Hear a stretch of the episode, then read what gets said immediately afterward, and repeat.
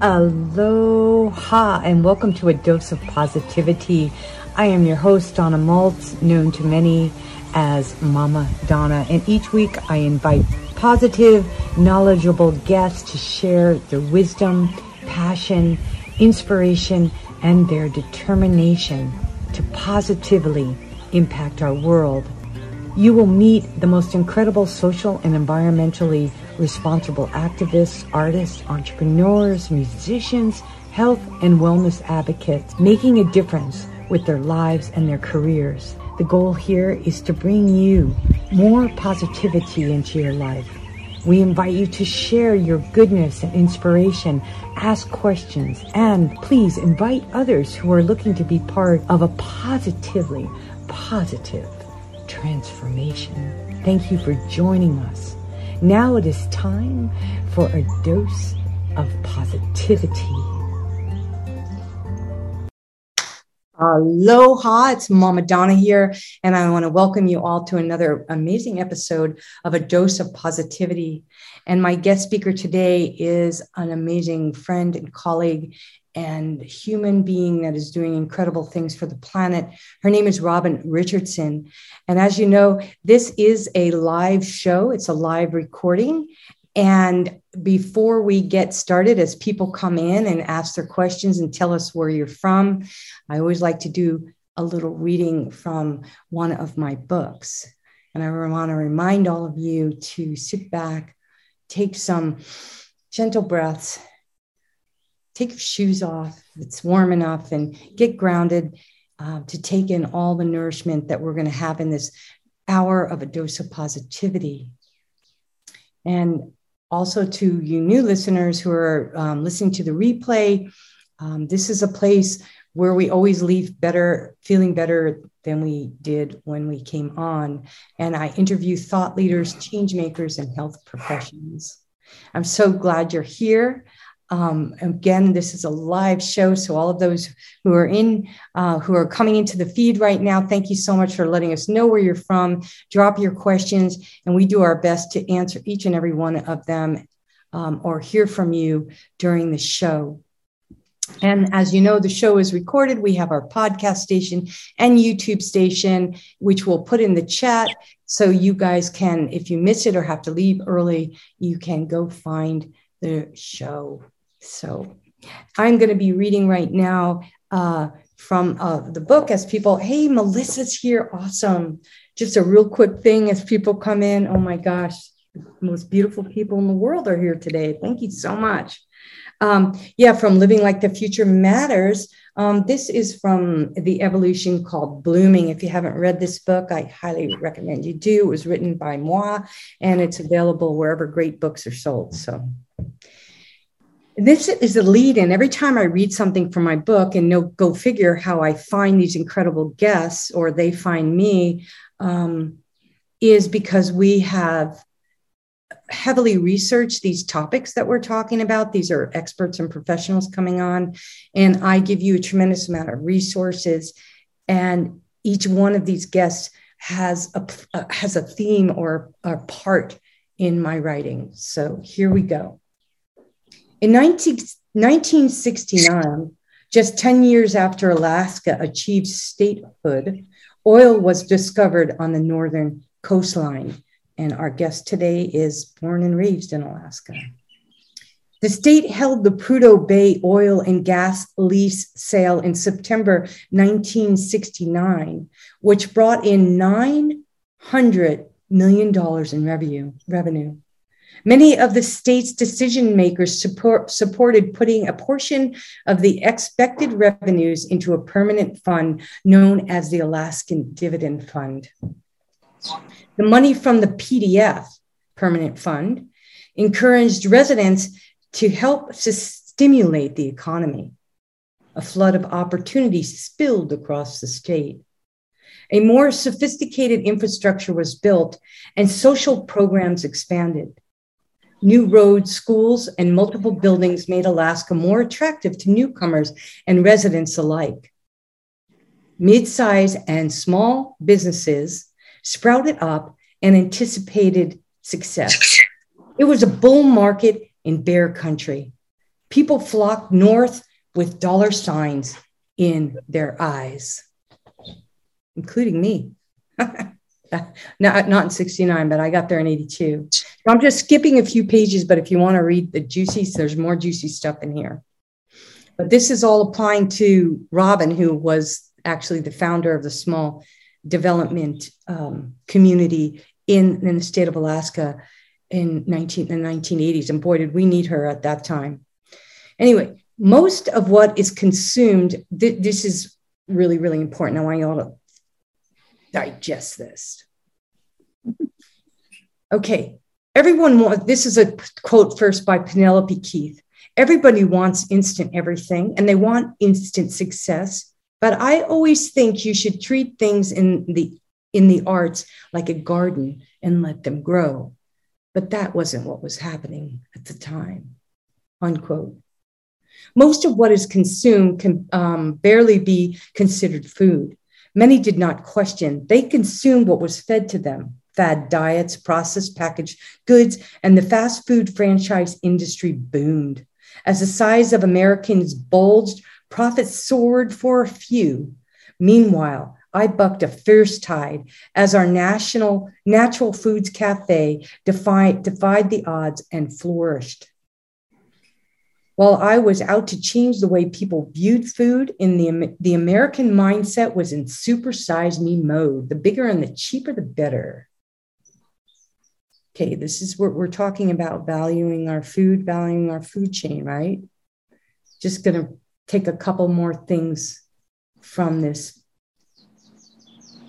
The fossil fuel driven package industry also marched alongside the food industry creating demands for plastic and styrofoam containers.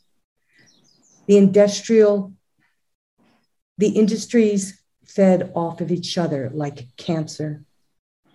To make matters worse, many fossil fuel companies own plastic manufacturers, and many of the plastic companies are, are fossil fuel companies. I ask you, who wants to live in a fast food nation driven by corrupt fossil fuel, a corrupt fossil fuel economy. Banning single use plastic is one t- step towards living like the future matters. So that's just like I skipped around, but it's all good teasers for uh, what Robin is going to be bringing to the table. And without further ado, I want to introduce this incredible friend and colleague to you. And um, please take in everything she has to say because her wisdom goes deep. So, and a reminder for all you people who are just coming in right now today we're talking about the impact of our dysfunctional food supply chain and its effect on your health, my health, and the environment and all life kind. As I mentioned earlier, Robert Richardson was born and raised in Alaska. Robin, just kind of give a hi to everybody on so they can see you. Um, um, she's a local economy, uh, a local economist. Planted the seed in her mind in 1968 that Alaska's seafood industry was not benefiting Alaska the way it could and or should rediscovered the seafood industry in the late 80s, she uh, attended a fish conference in Nanak, Nanac, Alaska. And she was given a walkthrough by supposed uh, specialist. And that was it. A light bulb went off for her. Her pursuit was cast in stone to pursue the supply chain of food. And when it intersected it, and, and when it intersected with health and how it intersected with the environment, it naturally became her passion to take a, this movement forward to the public, to the businesses of Alaska. Robin is an advocate, a facilitator of the Global Food Collaborative, which she founded. Global Food Pro- mm-hmm. Collaborative. Um, Robin, when did you when was when was GFC founded, honey? Come off mute and tell us when GFC was founded. I don't have that. 2005. 2005 great. So she'd already been in this for like 20 30 years in the trench 30 years in the trenches. So global food collaborative um, which is her, the organization she founded, I'm a part of, and many other professionals in the food business are, is a collaboration of professionals in health and food businesses, all people coming together to increase our individual and collective momentum on preventative health and the reversal of chronic disease in concert with the natural world. Oh, I love that sentence. Think of it as, as an integration of business to business supply chain supporting one another. Among her many accomplishments, like I mentioned earlier, she founded a small business center in 1980 in Alaska. She was a chief business development officer of the Copper River Seafood and executive director of the World Trade Center of Alaska. I want to welcome you so much, Robin, and thank you for taking the time out of your day. Uh, Robin just moved from Portland, Oregon, well, from Alaska to Portland, and to uh, a small farm in Montana. So, Robin, please introduce yourself and tell us a little bit more about you and how you became uh, instrumental in this value chain movement, love. Thanks, Donna. Um, it's great to be here, and I hope that we can have a little bit of a conversation and leave here with uh, some positive movement forward uh, actions, uh, probably more than words. But I'll start with just a little bit of introduction. Um, Donna has been a number one cheerleader of a recent event, so I'll just explain what has happened. Uh, Global Food Collaborative is um, a group of people who are in business uh, doctors, naturopaths, uh, health coaches, uh, food producers, direct marketers, uh, and individuals who are connecting them or add value to the supply chain system. When I work with them, they are really working on health, they're working on food, and they're working on climate, all at the nexus. And in talking to them, telling their stories, interviewing them, and having events like this, it became very evident that we needed to do more. I needed to do more. So um, I uh, sold my home and I talked to my husband, and we sold our home and moved to Montana. And the reason is that it's our intention of beginning to develop a food forest here.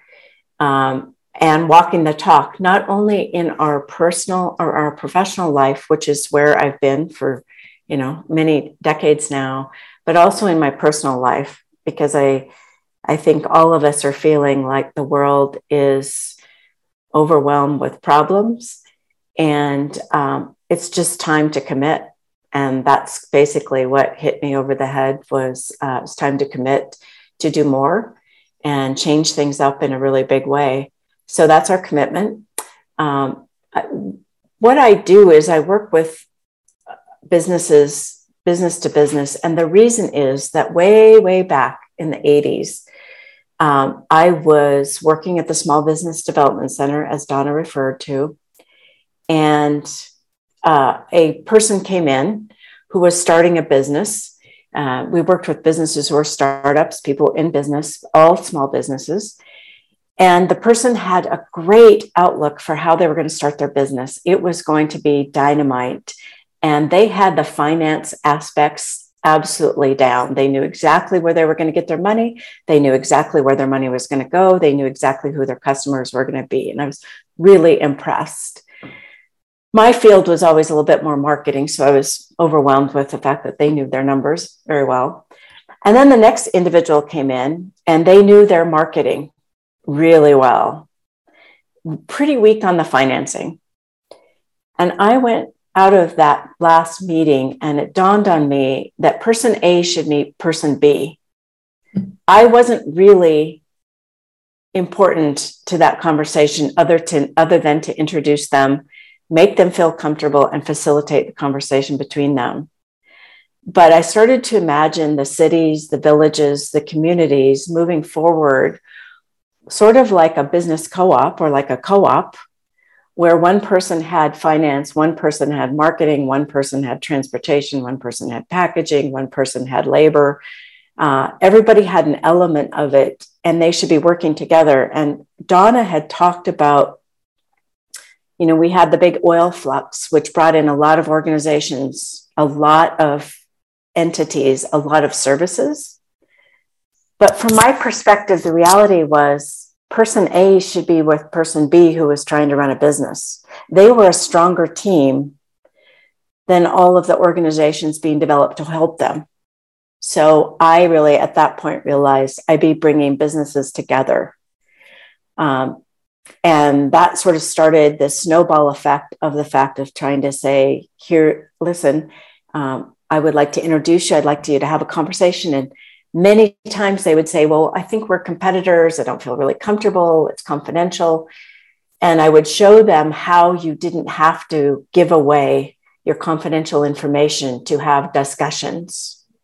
And it just, it just went ballistic and the reason it did is because they were all trying, they knew what their values were, they were aligned, and they they really had given up everything. Many had given up families. They were trying to figure out how to finance their businesses. Um, they were making a heavy commitment. They had skin in the game. And a lot of times, people like me, who were their counselors, had no skin in the game. So they found a lot more support by being with each other.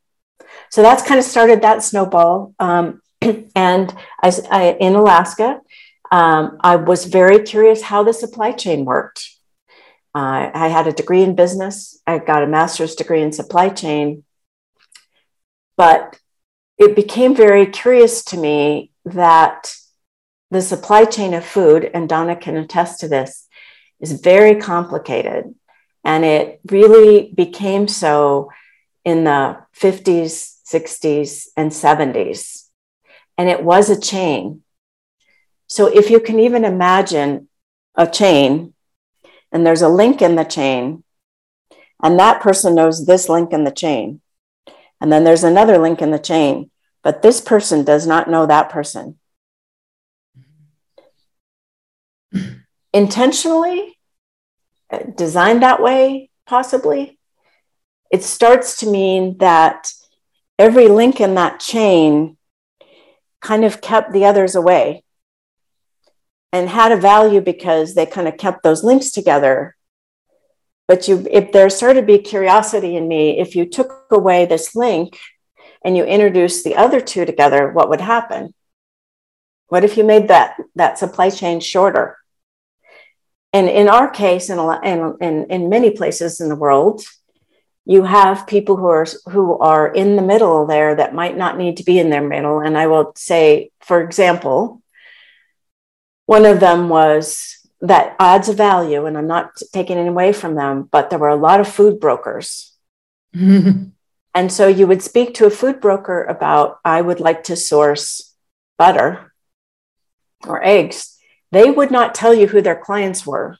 And so there was no transparency. There was no understanding.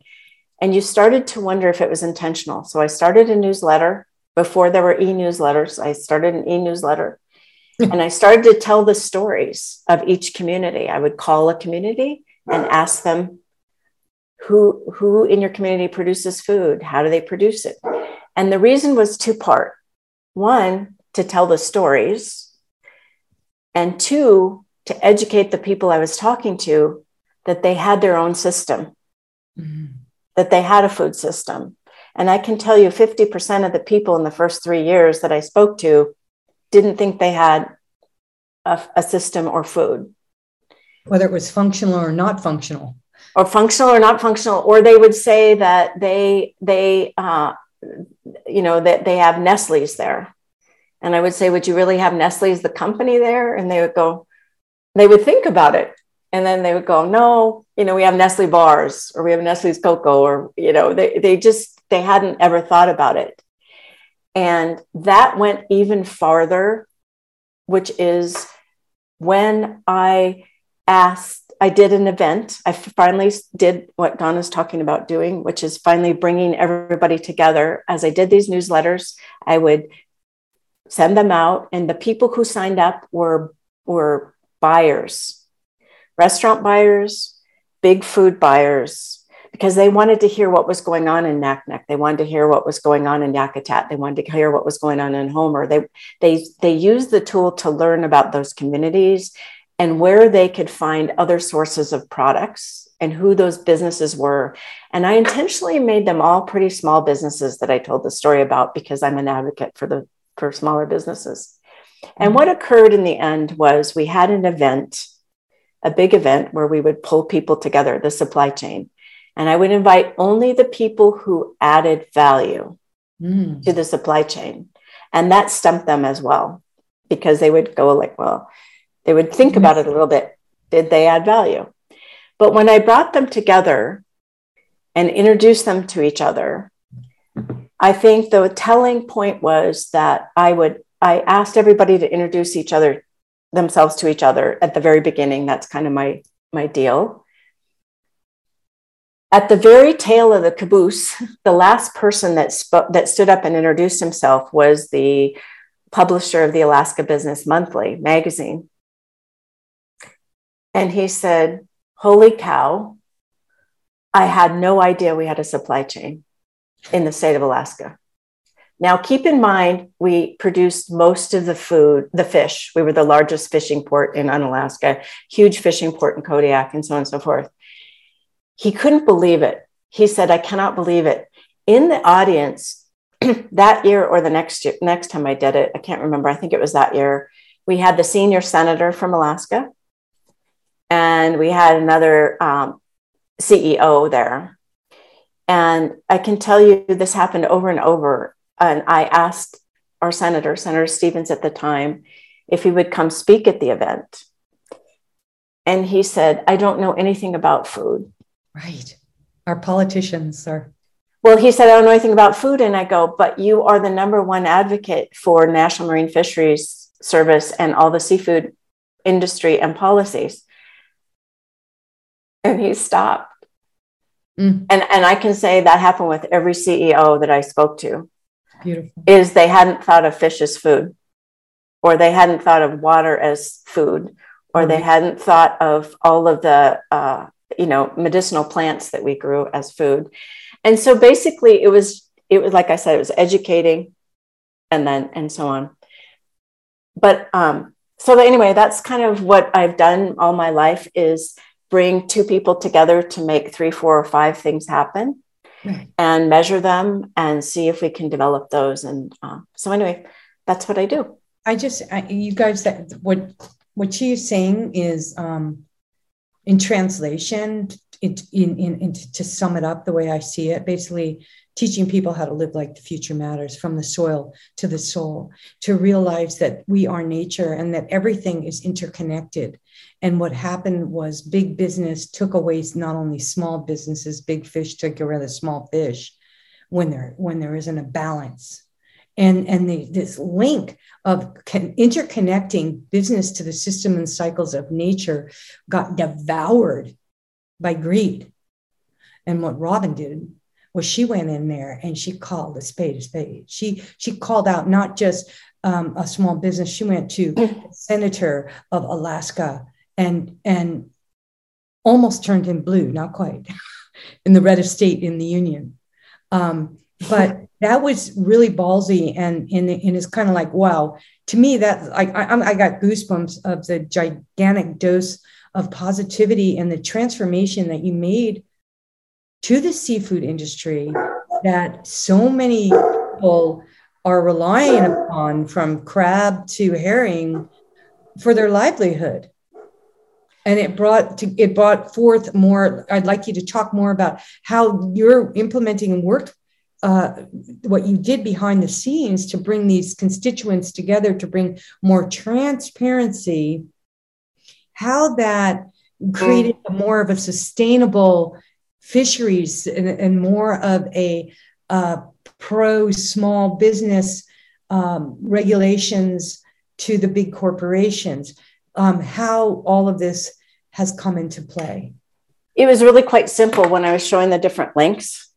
Is um, I invited them together and I worked with all of them but I would invite them when I, I, did Global Food Alaska three times and I um, and many many different events. But I, when you invite all the links, packaging, inspection, certification, transportation, when you bite them all together, they have no ability any longer to keep you at bay about the information of who they work with because they're all in the same room, right? And so, like Alaska, let's say Alaska Airlines came, and I had buyers come say, What is it that they wanted to buy and how they want to buy it? I had no producers speak. I had no, I had nobody else, no experts speak. Well, the senator spoke, but but that was it. And so what would happen is when a like Alaska Airlines came, that was always a good example because they have the airline has to have a small package, right, that they can put out on the airplane. It can't have peanuts, you know, it can't have anything, uh, and it can't have a strong smell. It has to be at a certain price point. It has to be packaged a certain way. And so she brought those, and then because we had the packaging people, the inspection people, the people who source the product, the manufacturers, um, the insurance, the financing, all there they all had to work together to create the solution for Alaska Airlines to have the product. What was the product that they had? Well, they were making, I mean, everybody was trying to do things, but like mini, the lunches, for example, the, or the snacks, you know, Alaskan Brewing was there, which was actually always with Alaska Airlines, but but um, came to participate and support in the potato chips company. So we have a lot more than seafood because right. we had a lot of different uh, farm products and some value added products, uh, ice creams, lots of liquors kind of came on as well. And, and frankly, all of those ended up creating synergies because you started to create packaging and transportation solutions and things like that.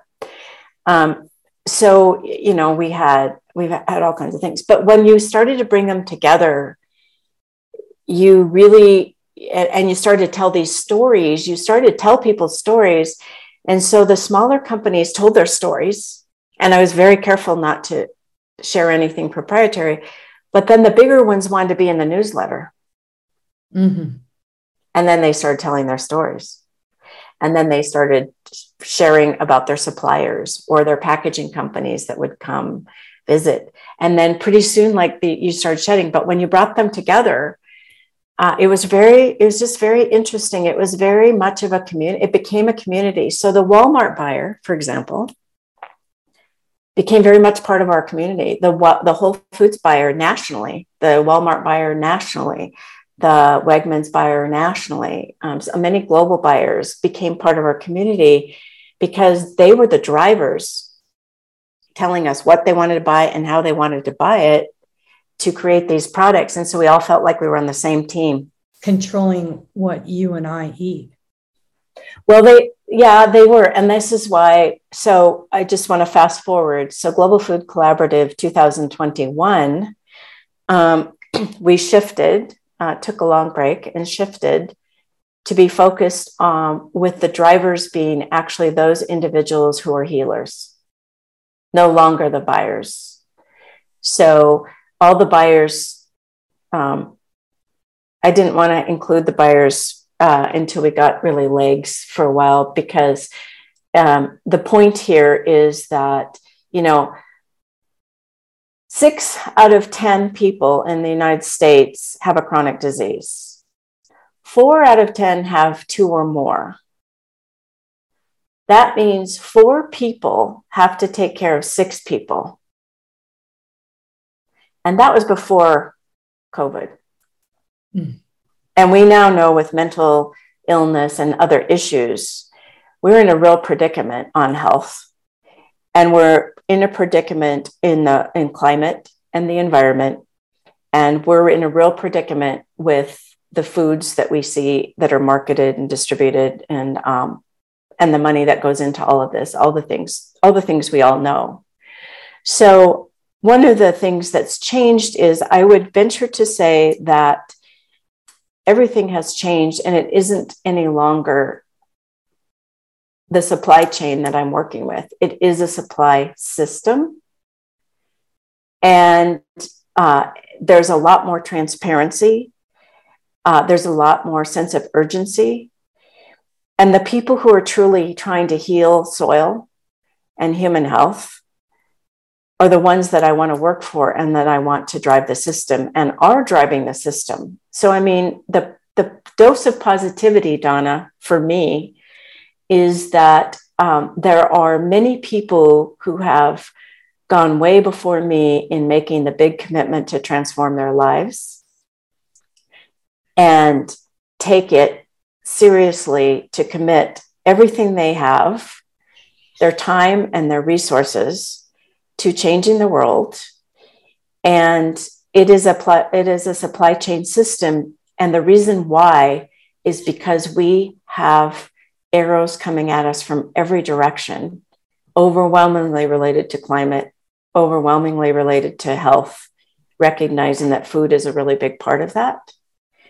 Uh, so I'm really excited because I do work with small businesses and individual businesses, still some startups. And those individuals are looking at everything they do the water retention, the packaging, the carbon footprint, the ingredients uh, that they have in the food products, or and, and going to very lean, short supply systems. So from the farm into a product to the customer, real relationships with the customers, real interpersonal relationships with the customers.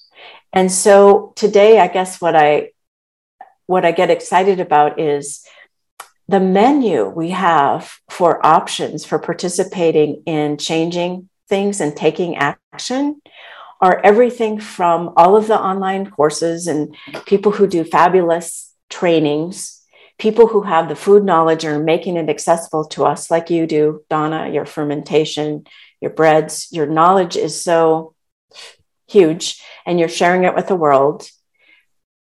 But also the people who are doing all kinds of different business formats. I still, my degree is in business, my master's in global supply chain, where I emphasized on food, the people who are coming up with new co ops, new structures, intentional communities, you know, mm-hmm. those are worldwide and they're huge.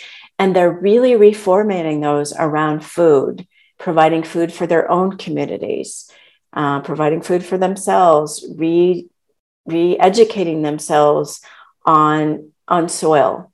Um, many interviews I've done, including D- I see Deanna's online, with farmers um, who are far more developed in, in human health than any physician I've been to almost in my entire life. They really are. They are the healers of the future. They understand what is transpiring in our human bodies at the cellular level as a result of their work in the soil.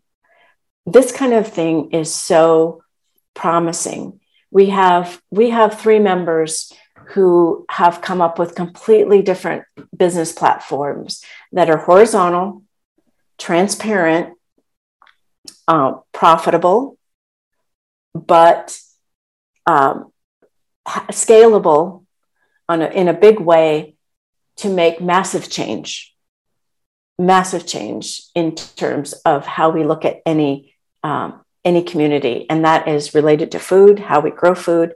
People can plug in in all these different places, and my role um, is to help and support them and encourage them to work with other businesses where there are opportunities to collaborate.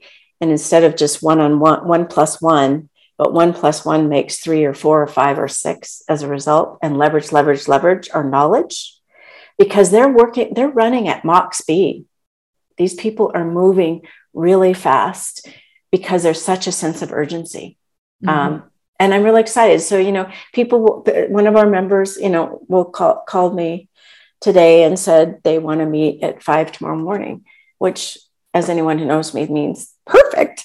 Um, but to talk about the next step in their business. Uh, some people are more comfortable in groups. I'm trying to encourage people to be more comfortable in a community. But as I said, I I kind of left the conventional food people behind where I did have kind of a comfortable community.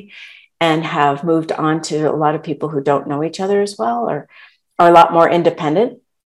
So um, that's kind of where we are today. And it's really changed because the world's changed and needs new solutions. Oh, God, Robin, thank you for sharing the mycelium solution mm-hmm. to planetary healing. Um, just taking us back, all of us sitting in our uncomfortable airplane seats, whether you've flown Alaska Airlines or United, and opening that bag of mixed nuts or sitting down to a choice of a salmon entree or a chicken.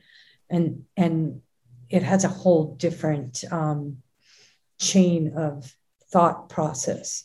And you take that from that uncomfortable seat on the airplane to your trip to the grocery store and look in your shopping cart and mag- magnifying all that chain of commands that brought that food into your cart.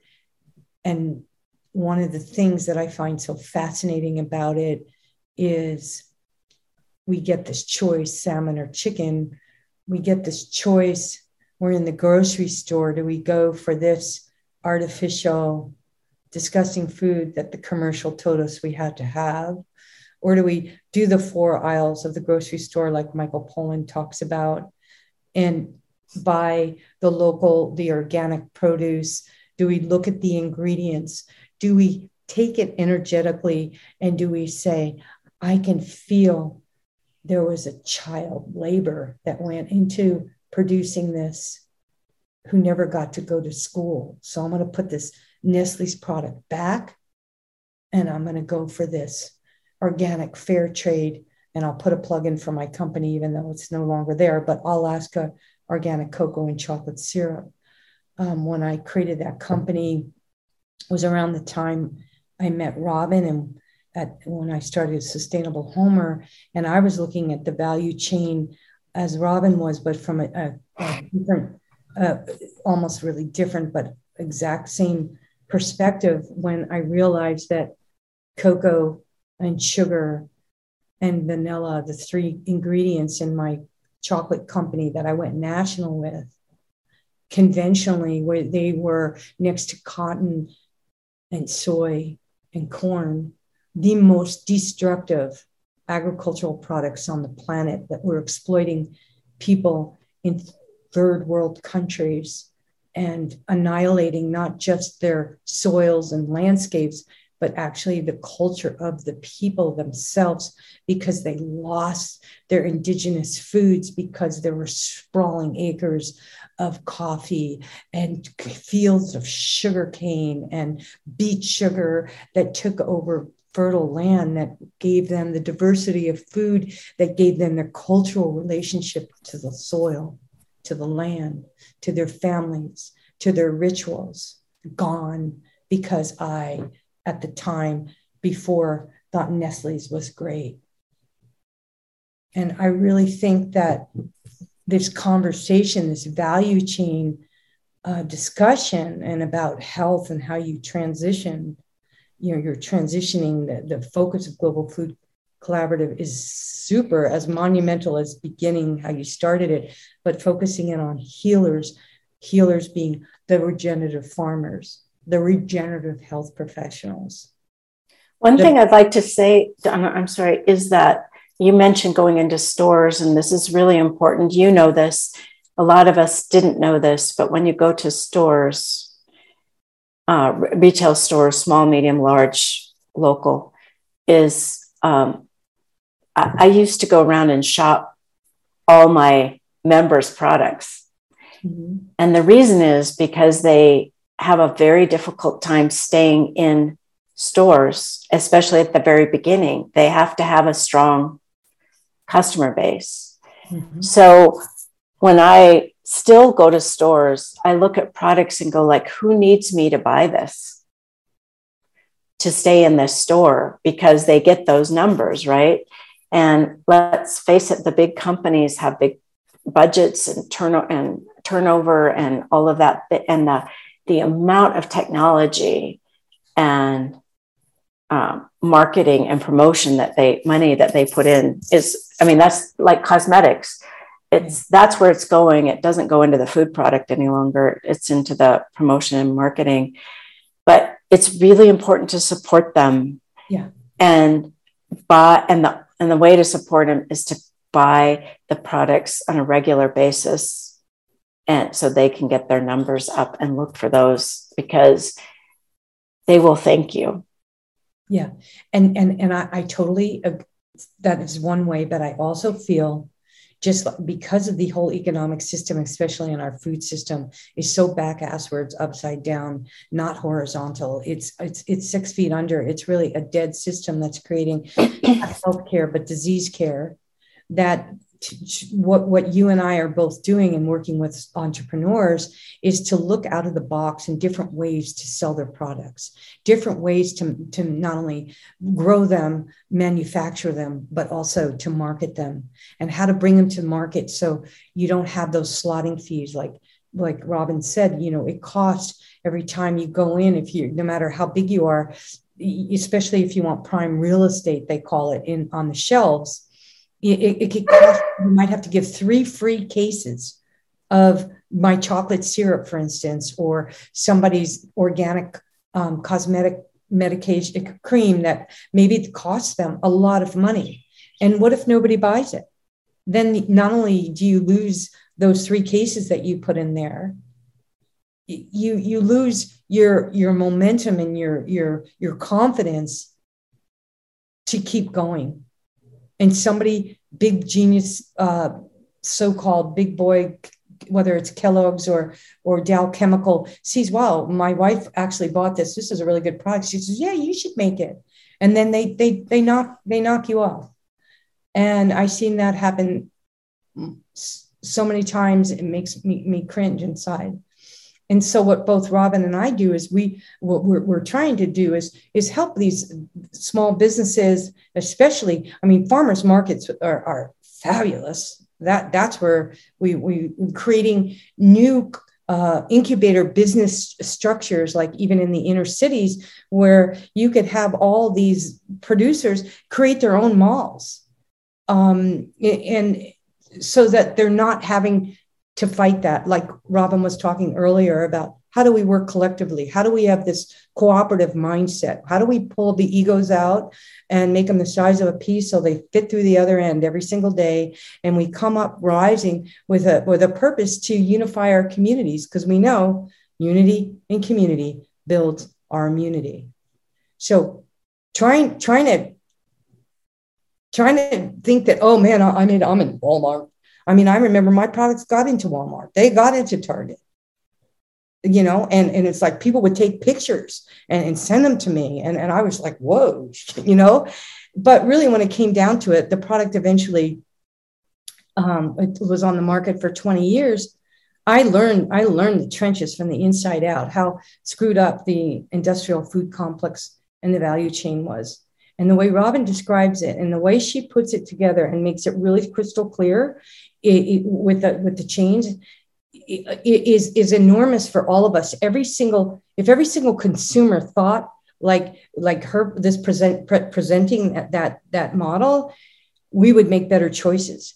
We would create these food incubator uh, malls collectively in our inner cities. We we would encourage new ways to sell our products and to bring forth high quality uh, products like one of the people on the call I know is is a, a, um, a grain farmer who is making a pasta with their grain.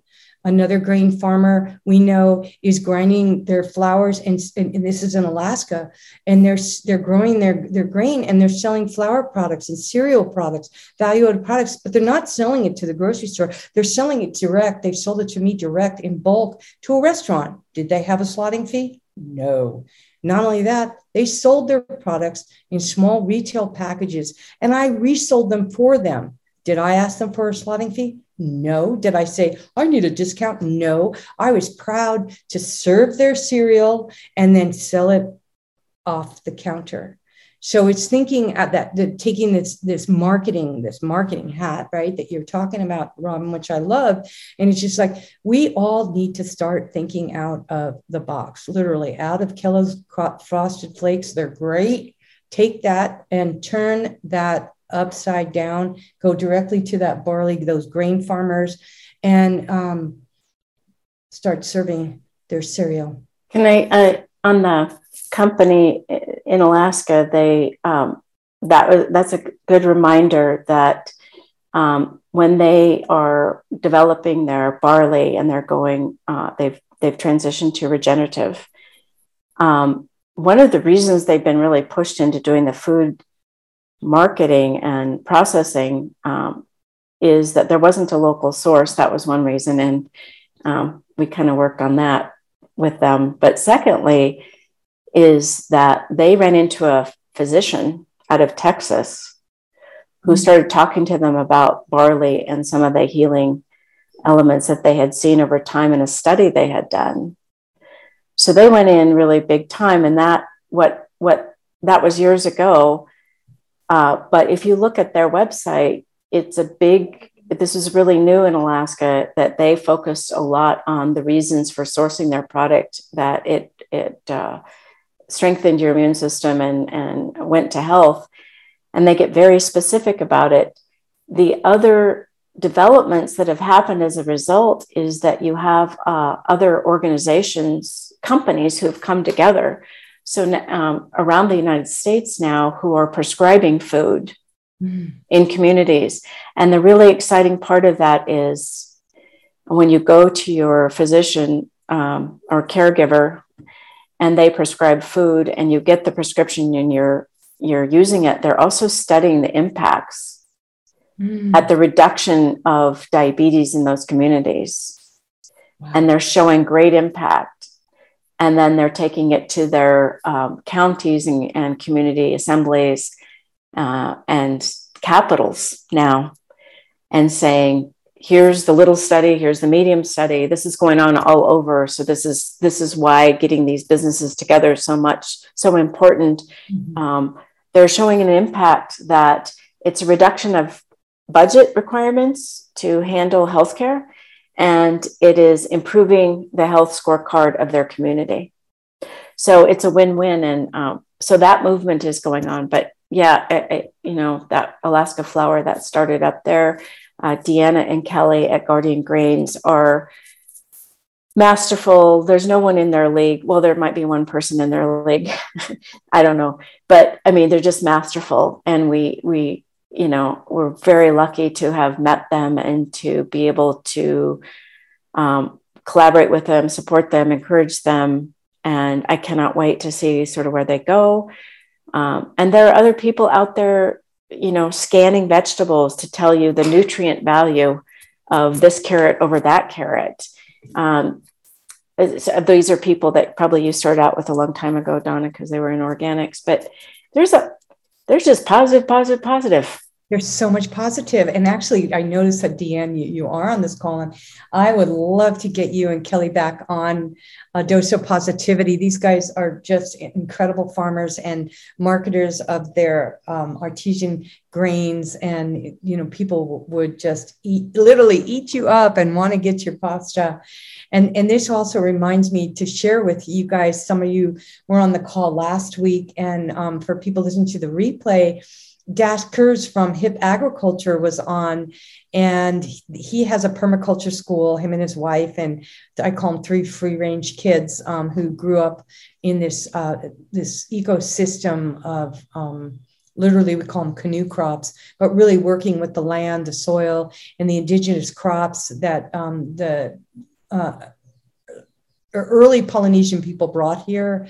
Um, they grow all kinds of, of food. But anyway, it's a great follow up to this conversation that we're having here with Robin Richardson, who is just, um, I don't know about you, but just filling me up with so much hope and so much uh, knowledge uh, that that we can all take to with us to the grocery store uh, on the airplane where whatever we're whatever we're purchasing and think about um, how we can better value our food and appreciate the value chain which has way too many links right now um, with a lot of mischievous, uh, corrosive links, trying to hold together a beautiful system that Mother Nature knows best how to produce for us. She understands um, how to produce a wildflower and wild grain, and even um, taking the grain somewhat and um, making it so that humans could make it even more productive without genetically modifying it. Um, but understanding how to work within the systems and cycles of nature to produce our food. Um, I just Donna, wanna, yes, I just there was um, I do want to say that I don't I don't know that any of this was enlightening, um, but the um, you know the grocery stores all have an association called the Food Marketing Institute. It's been around forever.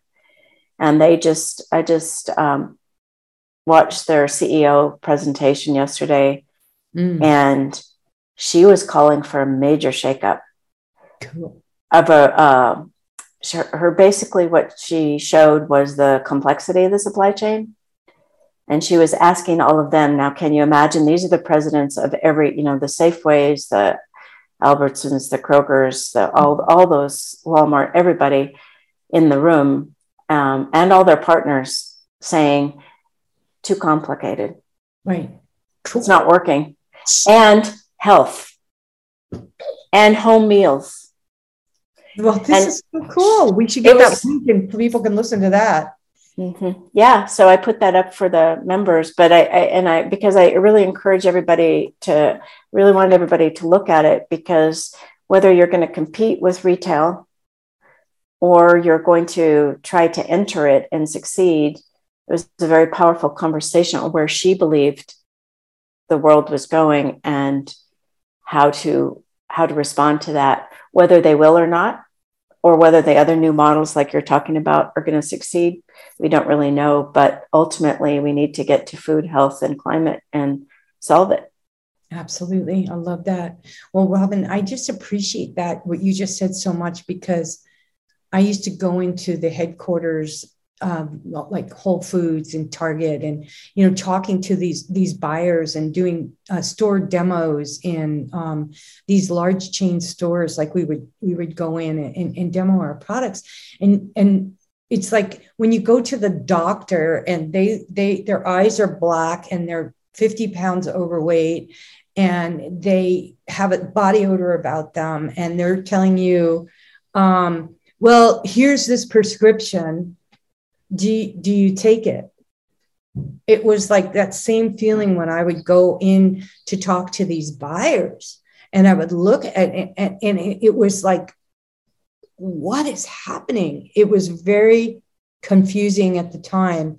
And now looking back especially what you just said it just brought back almost like a nightmare of going in and trying to convince these buyers why it would be a good idea to expand their natural food section in their massive grocery stores and consider my products. Um, and, you know, they would want it, it, it's just free case, you're in. We'll give it a try, lady. And it was cold hearted and um, it did not consider the people who were growing the cocoa, the sugar, the vanilla, and the soil and the community where my products were grown. There was not any one uh, inkling of consideration for that. And so that brings us back to one bite at a time, one choice at a time. We make a difference in this value chain. We are the hugest link we are the ones, you and I, who can make the decision whether a product stays on the shelf or not. When enough people are educated, like you guys showing up here today and having these conversations and bringing them back in the communities where you live in, and you start supporting your local farmers and their products, that's when we're going to see a shift in climate. That's when we're going to see a shift in pollution because everybody eats. And until everybody jumps on and, and jumps in with the right, what we're feeding ourselves, we're going to have a health crisis. I write about that in Conscious Cures. And I know most of you on here have read that book. But um, Robin, we are coming up to the hour, and I, I just want to continue this conversation. I would love to invite you back on as a guest. If anybody has any questions um, before Robin gives um, a, a, final closing here, um, and then we go off of speaker and uh, we go out and check the pineapples and see how my bananas are growing. Um, I would like to see if anybody doesn't have any questions. Um, I just want to um, thank everybody so much for coming on and and being open to change, being open to shifting perspectives, being open to be part of the solution, and to carry a lot of this information with you, not only in your mind, but in your actions. Because what Robin shared with us today is going to help make the world a better place. And everybody, everybody needs to hear this. So, um, Robin, just thank you so much. And I would love to let you just take the last few minutes and give us all a dose of your positivity, of some simple acts of kindness, of food actions that we can all take um, and leave us. Well, I think you just said it, Donna, which is we're we're really quite powerful, and we just need to remember every time we go into a store or uh, even a farmer's market, uh, uh, any any type of, of operation, and even even a business uh, to business direct marketing company, if you're buying something online, it comes to your home or something, is to tell them what you want and how you want it. Mm-hmm. Because they don't get that feedback. They'll just keep producing because that's what they're doing. Their system is set up for it. But if we say in a very powerful voice or a kind voice, you know, we don't really like, we don't need this extra packaging on it. And tell the store managers and the clerks, you know, when they say, How's your day going? You know, it's good. Did you find everything in the store? Mm. You know, I'd, I'd like to see just a little bit more local product. Um, I just haven't seen as much as I really like, or bring you the product that you want, because they don't get feedback a lot and from you, and and you know we're the ones paying the money. So uh, that's how what I say is use our voices and talk to them. And on the negative side, try to get them to get rid of the pesticides that they they have in those same stores if they have them you know and say i, I don't really i don't really need to see those uh, any longer I, I, want some clean actual food but um, you know introduce yourself and remind them you're a consumer and tell them what you want. So Absolutely. that's what I'd say. I love that. That's beautiful. And and shop somewhere else. And if you can't find it somewhere else, make it and start selling it. And bring your community together around this really important topic of food sovereignty, food security, and climate and ecological justice for future generations. Robin, you are a dream and I want to thank all of you again for coming on. Big, big love and aloha, and go out and spread this fertile information with your community.